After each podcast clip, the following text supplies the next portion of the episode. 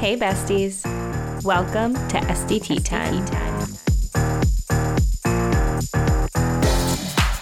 I am your host, Athena, aka the Estie Bestie. And this is a podcast where I share all of my tips and tricks and spill the tea on the beauty industry woes and foes and help you grow your business individually as a solo esthetician. Welcome to the first episode of Estie Tea Time. Um, I'm going to share a little bit of tea about me today.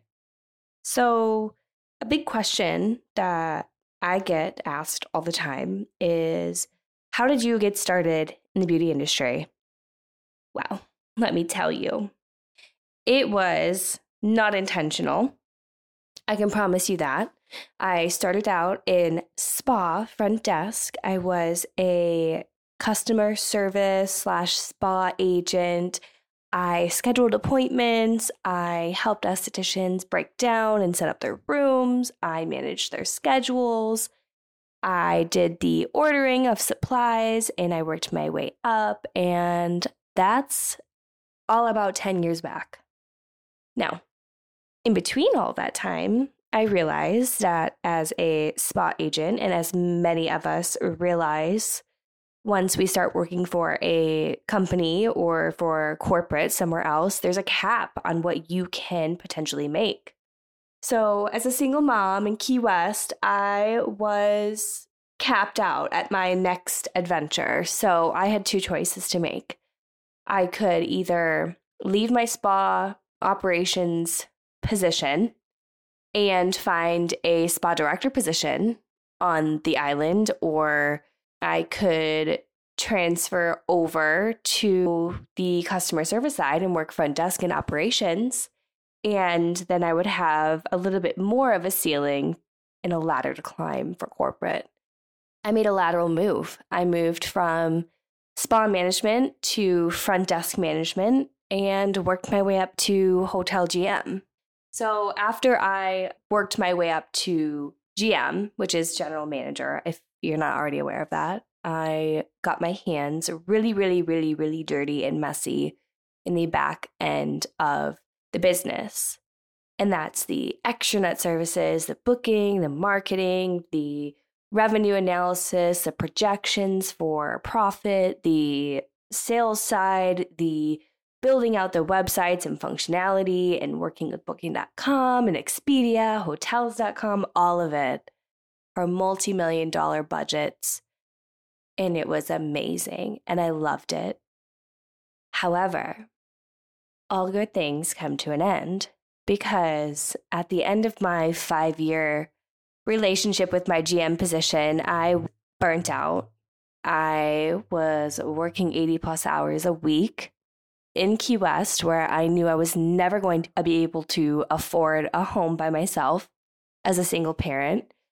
And I decided to make the move to the St. Pete area. So I bought a condo. I decided to renovate that and hike on up here, right? So I did that. I took my son, I took myself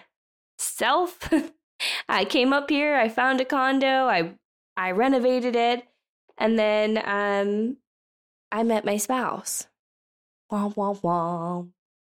No, I'm kidding. He's amazing.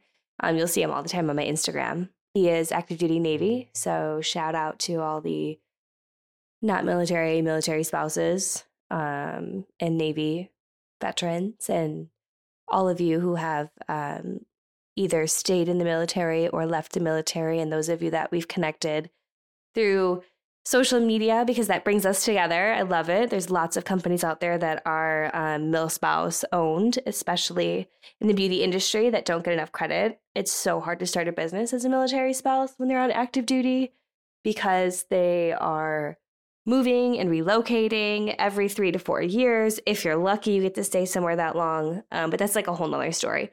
So, anyways, let me get back to the tea of me. So I decided that when I moved up here, because we got orders to transfer up here, I was going to go to school for aesthetics and began my PMU journey for brows and ombre brows. So for microblading, nano brows, ombre brows, powder brows, brows, brows, brows. I thought I wanted to be a lash and brow artist. Um, I'm still a brow artist. I am not your lash girl. Love my lash artists out there. Don't hate me, but I am just, it's not for me. It's not my tea. That's okay. We all have our little niche, right? And then when I did my training for PMU, I realized that there was no regulation. My trainer is amazing. I'm just going to let you know that right now. That is not what this is about. However, there is no regulation on who can train whom in the PMU industry, at least in Florida. All you need is a $60 tattoo license and a place to do your work and a biohazard certification. That's it. Done. That's it. I know. I know. I'm sharing the tea. I'm telling you, it's scary out there.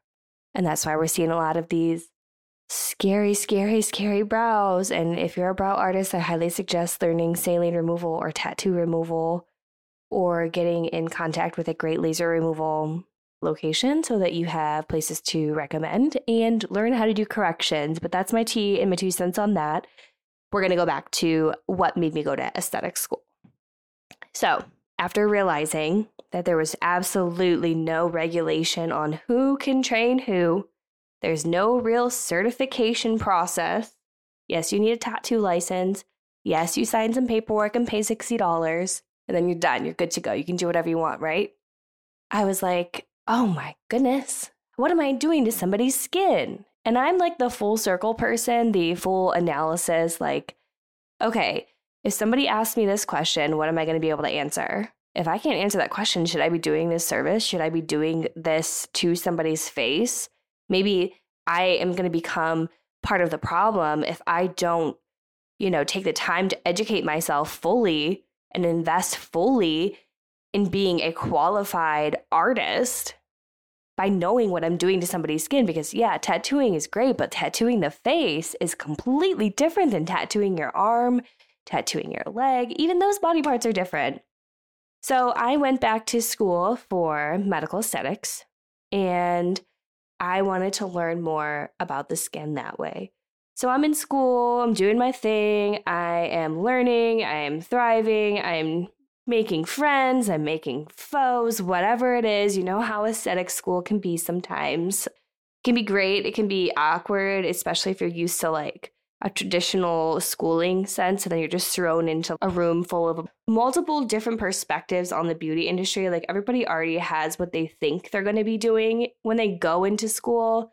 And then some people will change and switch. Like some people who really wanted to do lashes like me ended up not wanting to do lashes at all some people who ended up, you know, wanting to do medical aesthetics ended up not wanting to do medical aesthetics at all. And they wanted to stay more on the spa side of things. And that is totally cool. Um, so when you're thrown into their non-traditional schooling sense and you're expecting all these things to be structured and cohesive and very like particular, and that doesn't happen, you kind of get like a, a, a culture shock, I want to say. And that's kind of what happened to me. So I'm going through school, I have my culture shock, I meet my friends, I meet my foes, you know, whatever. And then the pandemic happens. Woe is me. Here's another COVID story. No, I'm kidding. The pandemic happens and our schools shut down.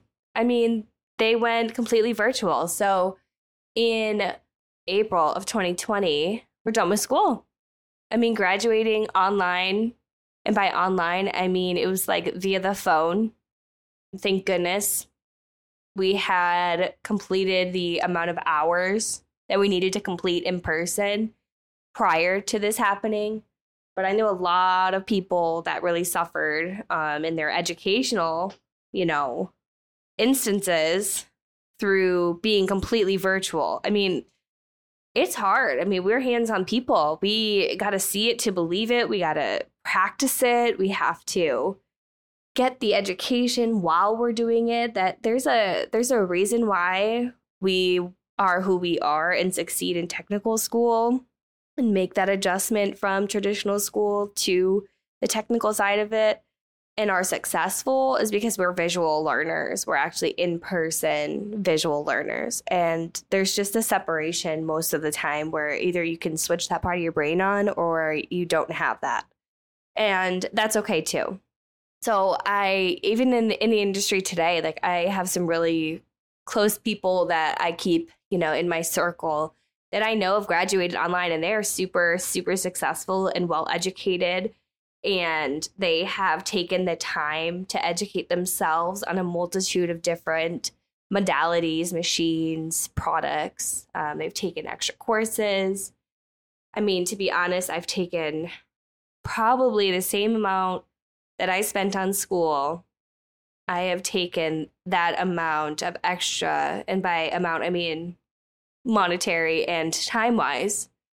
Time is money but money is money first and foremost. Um, I've taken the same amount of time outside of school to gain extra certifications that I had spent in school and enrolling. And that's just the truth. I mean, that's just part of it. And that's part that I feel like we are unaware of or we're blindsided by.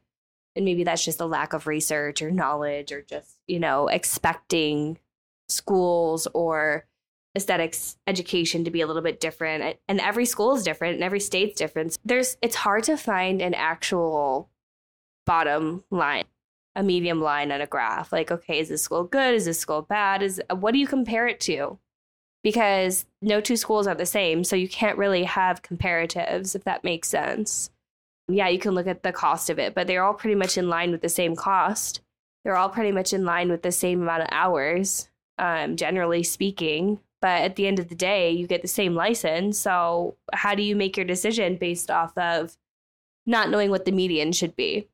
So, yeah. So, that's how I ended up in aesthetics.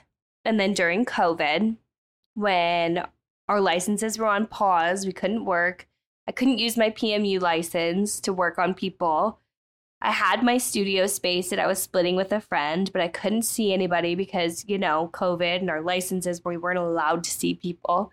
So I decided to hop on Etsy and start creating products that I had been thinking about for quite some time. And I finally just put the pedal to the metal and started pushing out the products that I had been designing. Dun dun dun dun! Introducing the Cryo Glam Globe. And that's when I started patent pending. So you'll have to stick around for the next episode to hear all about how I went patent pending with the Cryo Glam globes, which are ice globes with glitter or anything inside of them, if you want to learn some more. It's a really good story, I promise. You're not going to want to miss the next episode. So I will see you next time. We will chat about how I went patent pending, how I started out on Etsy, and how I started all of my product research and sourcing and bringing this stuff to estheticians all during a pandemic before I went out on my own as a solo esthetician before I got my license. All right, I'll see you next time.